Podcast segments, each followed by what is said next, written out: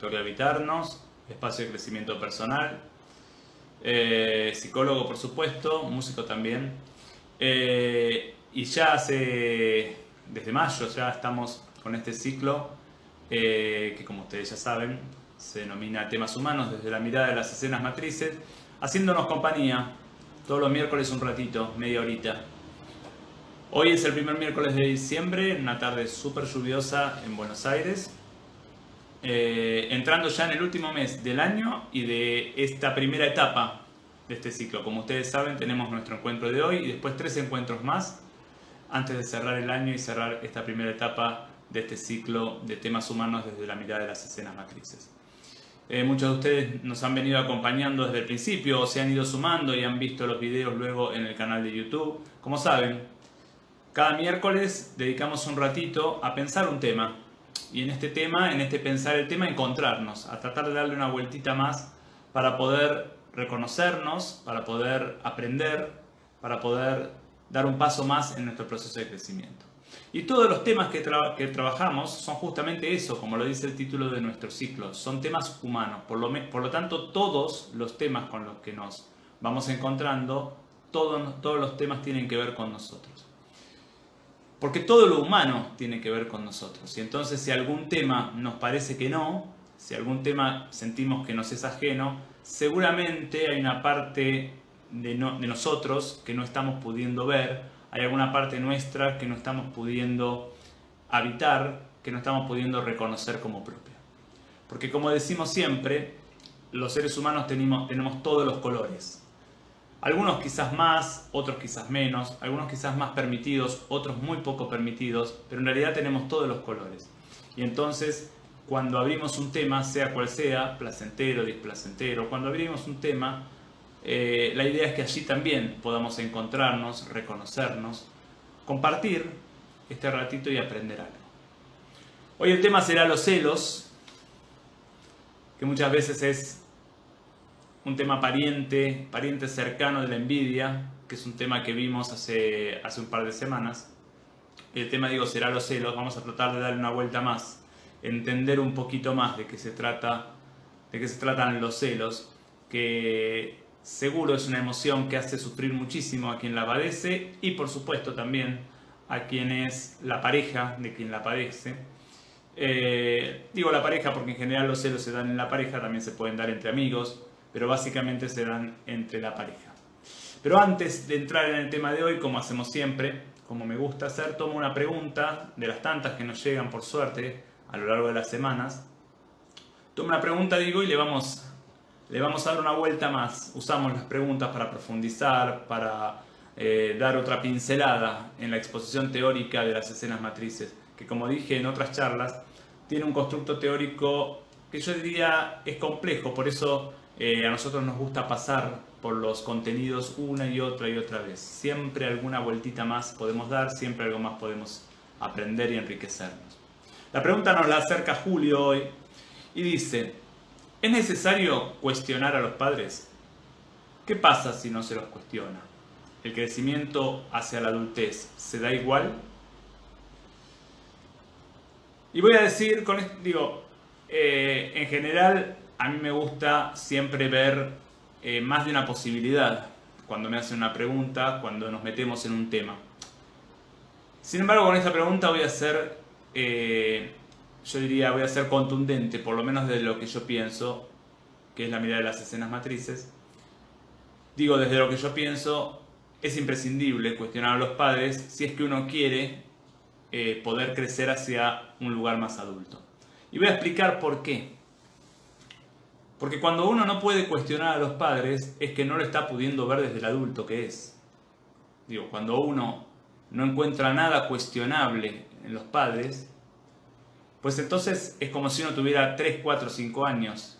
Digo, para un nene o para una nena de 3, 4, 5 años, todo lo que hacen los padres es genial, todo lo que hacen los padres es maravilloso, los padres suelen ser superhéroes. Eh, todo lo que hacen eh, expresa su fortaleza, su seguridad, su capacidad, su valentía, su inteligencia. Los nenes pequeños eh, son los que no cuestionan a los padres. Me parece que incluso a los 5 años ya, ya se me fue un poco la edad. Digo, los de 2, 3, 4 años son los que no cuestionan a los padres. A medida que el nene va creciendo, el cuestionamiento se hace, eh, yo diría, inevitable en una familia básicamente sana. Y cuando llegamos a la adolescencia en general estamos del otro lado, casi todo es cuestionamiento. Muy pocas cosas de nuestros padres nos gustan. Digo, así como al principio eran los héroes, en la adolescencia son los villanos. Entonces, cuando llegamos a la adultez, lo deseable sería, digo, lo deseable desde la perspectiva de escenas matrices y lo deseable en el sentido de lo saludable, lo deseable, digo, sería que el sujeto pueda, yo hacer una lista con dos columnas, lo que tomo de mis padres, lo que quiero en mi vida, y lo que cuestiono y no lo tomo, o lo tomo diferente, o no quiero, o realmente me parece enfermante de mis padres. Y yo diría, aquel sujeto que en la lista de lo que, eh, de lo que cuestiono no puede poner nada, y bueno, permanece niño. Y aquel sujeto que en la lista de lo que tomo no puede poner nada, y yo diría, permanece adolescente. El cuestionamiento forma parte del crecimiento. Porque además, es obvio que si yo no puedo cuestionar nada de mis padres, es obvio que ellos están todavía hoy, independientemente de que ya tenga yo una edad adulta, todavía hoy por encima mío. Porque si no puedo cuestionar sus valores, los repito. Si no puedo cuestionar eh, sus mandatos, los repito. Si no puedo cuestionar sus ideas, las repito. Entonces es obvio que siguen siendo mis padres y si siguen siendo mis padres, es obvio que yo soy pequeño y no soy adulto. Es propio de lo adulto cuestionar. Lo que pasa es que, claro, para poder cuestionar, tengo que poder tener bien clara la diferencia entre cuestionar y amar. Si yo no lo tengo claro, yo creo que solo se ama desde el no cuestionamiento, pues entonces voy a tender siempre a un polo o al otro. Y esto es lo propio de la infancia y de la, adolescencia. Esto es lo propio. Cuando el nene no cuestiona nada, ama, yo diría, ama blancamente a los padres. Y cuando el adolescente cuestiona todo, es como si sintiera que no los quiere. Y en algún lugar siente que no los quiere. En la adultez, el cuestionamiento es parte innegociable del amor. El amor adulto viene necesariamente con cuestionamiento y viene también con, la, con el tomar cosas de los padres. Digo, las dos cosas son parte del amor adulto. Porque el amor adulto, a diferencia del amor adolescente o del amor infantil, el amor adulto es complejo. El amor adulto se da en la complejidad humana. Nadie es blanco o negro. Nadie es héroe o villano. Nadie está de un lado o del otro. Todos estamos en los dos lados a la vez. Entonces yo los invito a ustedes a ver si la manera que tienen de querer a sus padres estén o no estén ya en este mundo, la manera que tienen de querer a sus padres, incluyen las dos columnas. Y si no incluye alguna de las columnas, los invito a hacer el ejercicio, aunque sea un ejercicio intelectual al principio, de poder ir llenando la columna que hoy se encuentra vacía, para poder justamente eh, tomar lo bueno para mí y decir que no a lo que considero que no es bueno para mí. Hemos respondido algo de la pregunta que nos acerca Julio y nos vamos a meter ahora en el tema que nos compete hoy, que es el tema, como dije, de los celos. Eh, los celos son una emoción que por supuesto no corresponde a la emoción, a las emociones primarias. Los celos son una emoción secundaria. Y como toda emoción, como toda emoción, cuando está acorde a la realidad, cuando está acorde a lo que está pasando, constituye una emoción saludable. Y como toda emoción, cuando es de más o de menos, constituye una emoción no saludable. O mejor dicho, empieza a armar con el otro algo de un vínculo no saludable. Lo que no quiere decir que nosotros podamos amputar la parte no saludable de cualquier emoción. Con los celos ocurre lo mismo. Entonces vamos a empezar mencionando cuál es el aspecto saludable o en qué sentido los celos también son saludables. Y acá vamos a decir que los celos en realidad nos muestran digo, en su versión saludable, nos muestran que mi pareja, de algún, lo voy a, lo voy a circunscribir en la pareja, después cada uno podrá hacer las relaciones con otros vínculos, pero en general los celos se dan en la pareja. Digo, los celos me muestran que mi pareja, de alguna u otra manera, vamos a ponerlo así, me engaña, o por lo menos rompe algún tipo de acuerdo que tenemos, o que hace algo que a mí no me gusta que esté en mi acuerdo con él, con ella. Y entonces, en este sentido, los celos funcionan, digo, en su versión saludable, funcionan como cualquier otra emoción, funcionan como una señal que me muestra algo de mi vida. Me la muestra, digo, es una señal que me muestra algo que quiero para mi vida, como las emociones placenteras, o algo que no quiero para mi vida, como las emociones displacenteras. Como obviamente los celos son emociones, eh, es una emoción secundaria que corresponde al grupo o proviene del grupo de las displacenteras, los celos me están mostrando algo que yo no quiero para mi vida. Hay algo que el otro, que mi pareja hace, que yo no lo quiero para mí. Que puede ser realmente engañarme con otra persona, o puede ser mucho menor, pero igual no lo quiero para mí. Cuando yo puedo detectar los celos en su versión saludable, pasa, y, pasa lo que pasa con toda emoción cuando la puedo detectar.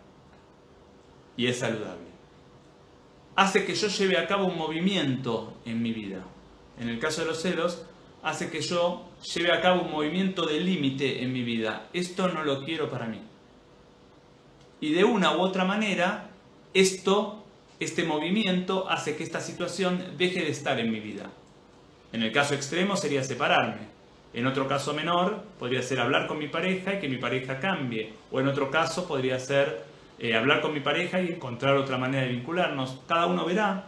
Pero en realidad, lo que pasa con toda emoción saludable y lo que pasa con los celos cuando son verdaderamente saludables es que me dicen que algo no lo quiero en mi vida, yo llevo a cabo, escucho esta emoción, llevo a cabo los movimientos necesarios para que esto que no quiero en mi vida deje de estar de esta manera la situación finaliza o llega a un punto donde no me provoca celos y los celos desaparecen. Esto es los celos, yo diría, como emoción saludable. Y una vez que los celos desaparecen, o mientras voy llevando a cabo el proceso, también me toca a mí mirar mi propio 50% en la construcción del vínculo con el otro. Porque esto es lo adulto. En un vínculo ponemos 50% cada uno. ¿Qué hago yo? No para que el otro, si me engañó, me engañe, porque no es eso, pero ¿qué hago yo para co-construir un vínculo con el otro en donde esto pasó? O sea, ¿qué hago yo para que esto esté en mi vida? Y este yo diría es el paquete, es el combo de toda emoción cuando se la toma desde la mirada, o mejor dicho, desde la perspectiva, solo voy a decir, una emoción saludable está acorde a lo que está pasando, me lleva a mí hacer un movimiento, el movimiento hace que esta emoción, perdón, hace que esta situación que me genera esta emoción displacentera desaparezca o se modifique, la emoción ya no aparece, reviso mi parte y terminó. Ahora bien, ¿qué pasa cuando los celos no son saludables? Y acá nos metemos en otro terreno completamente diferente, cuando los celos no son saludables, son los que se suelen llamar celos patológicos o lo que a mí me gusta llamar los celos como neurosis o los celos neuróticos. Es decir, cuando los celos, como toda emoción neurótica, como todo, toda neurosis, cuando los celos en realidad me están diciendo otra cosa. Y lo primero que necesito identificar, o mejor dicho, lo primero que necesito saber para poder diferenciar cuando mis celos son saludables y corresponden a una situación, o cuando son neuróticos y si bien tienen que ver en algo con una situación, en realidad tengo que ver cosas mías, lo que necesito hacer para identificar cuándo es de uno, cuándo es del otro tipo, es, yo diría, darme cuenta o poder mirar dos parámetros. El primer parámetro es la repetición. Si yo permanentemente estoy en situaciones en donde experimento celos con mi pareja o con mis parejas, es seguro que esto tiene que ver, por lo menos en una buena parte, con celos neuróticos o con celos no saludables. Y el otro parámetro sería el no poder salir de, que es complementario a la repetición. Es decir, por más que es displacentero, por más que no me gusta, por más que me enojo, por más que quiero cambiarlo, por más que, siempre me encuentro en situaciones en donde hay un otro que hace algo y yo me pongo celoso. Cuando estos dos parámetros, o al menos uno de ellos, como les digo, son complementarios, cuando estos dos parámetros se dan, es necesario poder aceptar que yo tengo un tema con los celos, es decir, que hay algo de mi neurosis que se pone en los celos. Y esto es importante, porque si hay algo de mi neurosis que se pone en los celos, no, no hay nada que el otro pueda hacer para que yo deje de estar celoso. Quizás hay algo que puede hacer para que yo deje de estar celoso hoy, o quizás deje de hacer todo para que yo deje de estar celoso. Pero como los celos tienen que ver con mi neurosis, voy a necesitar volver a armar una y otra vez con esta o con otras parejas la situación en donde yo experimento celos. Y entonces vamos a ver, ya dentro de los celos neuróticos, ya dentro de, de los celos no saludables, vamos a ver tres cosas que nos suelen mostrar o que suelen aparecer en una persona que experimenta celos desde esta perspectiva, que experimenta celos no saludables o neuróticos. Cuando uno se mete en el universo del celoso, del celoso neurótico, uno encuentra en general estas tres cosas. Lo primero, a mí me gusta llamarlo la necesidad de creer. El celoso neurótico necesita creer en su pareja. ¿Qué quiere decir necesita creer? necesita arribar a un estado en donde el otro le dé seguridad. Y entonces acá diferenciamos dos tipos de maneras de creer.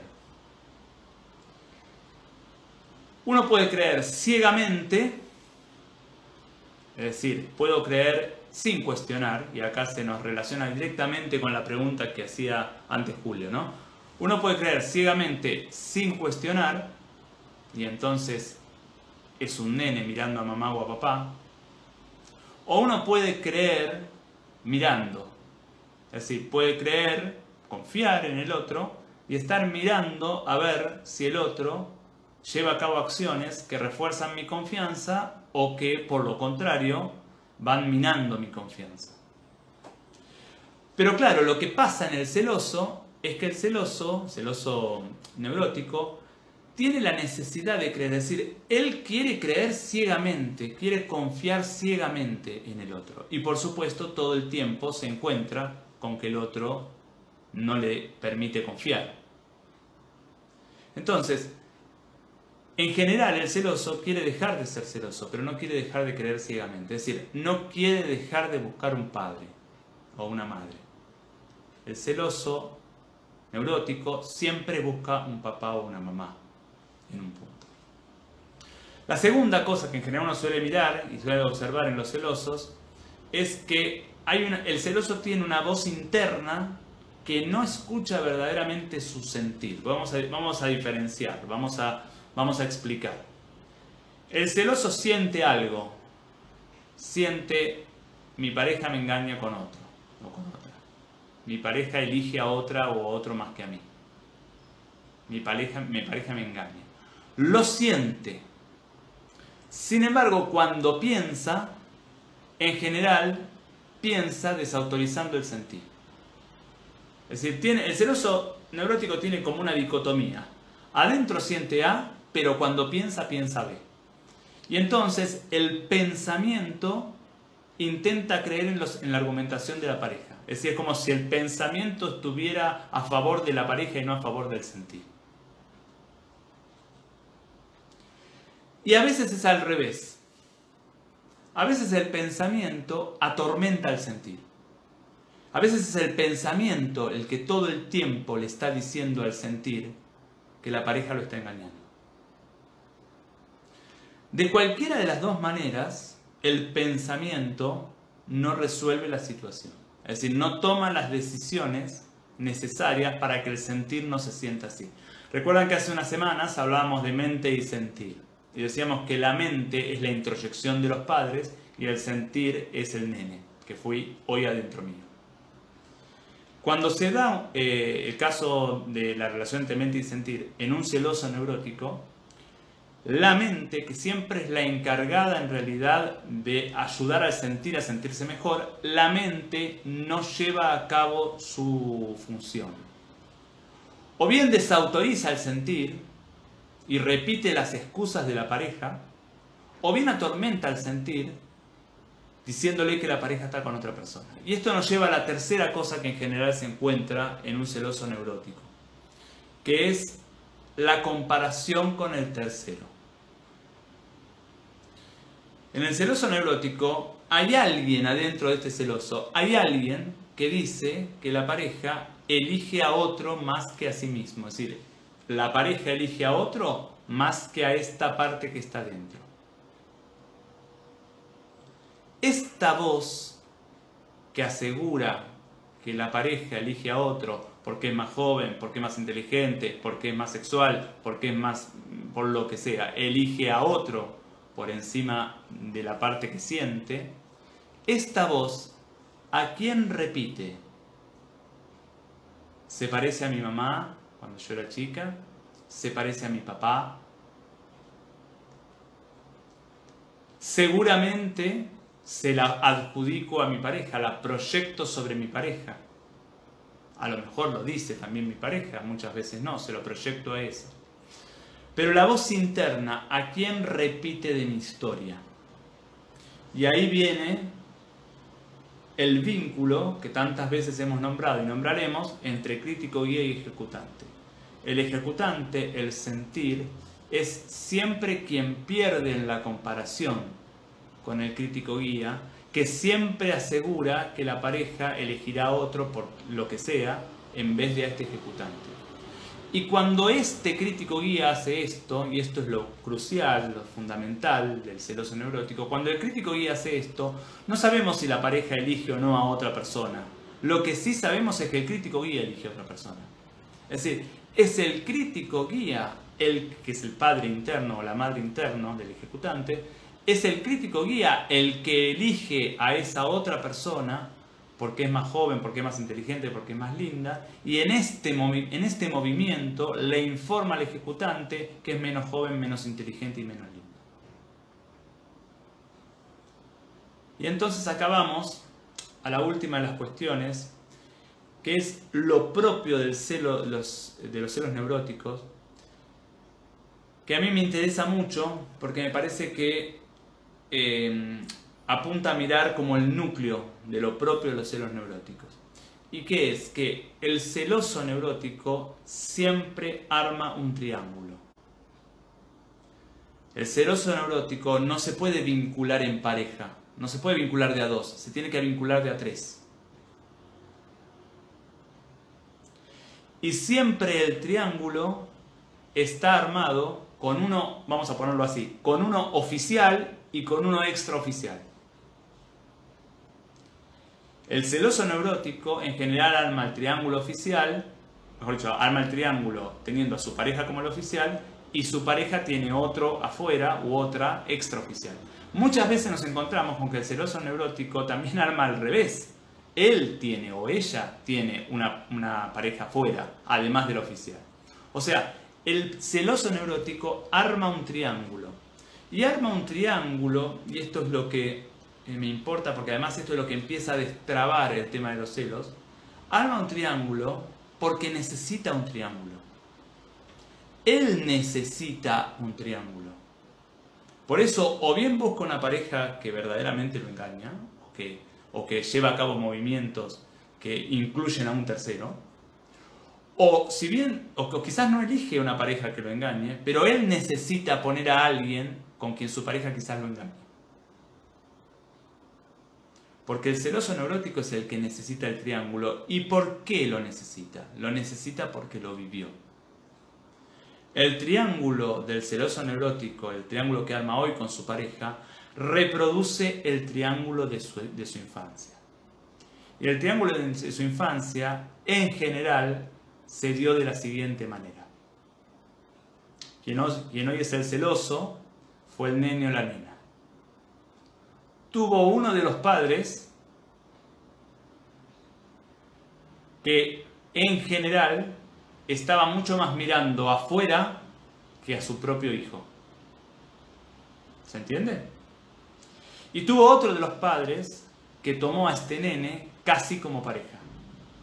Acá es indistinto si hubo, digo, es distintos grados, pero para el triángulo es distinto si hubo abuso sexual o no lo abuso, o, o no lo hubo. Digo, lo tomó al nene como la pareja. ¿Como pareja qué quiere decir? Lo toma como confidente, lo toma para hablarle mal del otro padre, lo toma como objeto, diría Freud, como objeto libidinal, crucial, central en su vida, o sea, deposita su expectativa, su, deposita su libido en su hijo, o sea, lo toma como lo central. En vez de ser una pareja que tiene un hijo, uno de los padres está mirando para afuera y la otra pareja toma al hijo de pareja. Y entonces este sujeto, este nene que después hace el sujeto adulto que termina siendo celoso neurótico, este nene vivió un triángulo y en el triángulo encuentra el amor. Ustedes me dirán, ¿cómo en el triángulo encuentra el amor? Si no hay situación más displacentera que la de un celoso. Sí, sí, es verdad eso. Pero recordemos que el amor es ahí donde mis padres me vieron. Si mis padres me vieron en el golpe, para mí el amor es el golpe. ¿El amor quiere decir que la paso bien? No. El amor quiere decir que ahí estoy con mi mamá y mi papá. Ahí estoy, como decimos en escenas matrices, ahí estoy calentito. Ese es el lugar al que tiendo, aunque no sea placentero para mí. Por eso decimos que el celoso neurótico trata de solucionar hoy un triángulo que se armó ayer. Y entonces quizás se separa de su pareja si lo engañó y busca otra pareja que lo engañe. Es decir, trata de, solucionar hoy el triángulo que en realidad se le armó en la infancia. Porque este es el lugar del amor para el quien hoy es el celoso neurótico. Bueno, parece que volvimos. Se cortó y volvimos. El lugar del amor es el lugar de tres, no el lugar de dos. Y hasta que no pueda hacer los movimientos necesarios para ir a sanar a ese nene y a sacarlo de ahí, el triángulo se le va a volver a imponer. Los celos son un tema muy importante, son un tema que causa mucho sufrimiento, son un tema que causa mucho sufrimiento en las parejas, no solo Estos son algunos resultados. Bueno, hoy tenemos un día eh, donde aparecen distintas cosas. Bueno, estamos cerrando igual. Digo, son un tema muy complicado porque causan mucho, mucho displacer en la pareja, no solo en quien los vive, sino también, por supuesto, en el cónyuge.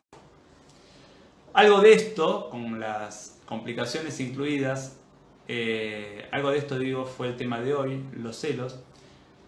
Como siempre les agradezco muchísimo estar aquí, acompañándome una vez más. Los invito, como siempre, a enviarnos comentarios, preguntas, a enviarnos todo tipo de mensajes que siempre nos enriquecen, nos hacen pensar y nos hacen sentir sobre todo muy acompañado a lo largo de estas charlitas de los miércoles eh, que compartimos y que se ha convertido casi sin quererlo en un espacio eh, para encontrarnos. Incluso en esta pandemia y en esta cuarentena tan extensa y en un punto tan agobiante, un espacio para poder encontrarnos. Como les digo, les agradezco muchísimo. Pueden enviarnos los mails, como siempre, eh, como siempre les digo y como ya saben, a info.habitarnos.com.ar y ver todos los videos en nuestro canal de YouTube y por supuesto suscribirse. En nuestro canal digo Habitar Espacio Nos. Les agradezco mucho y los invito, si quieren y si pueden, a acompañarme también el miércoles que viene a la misma hora. Muchísimas gracias.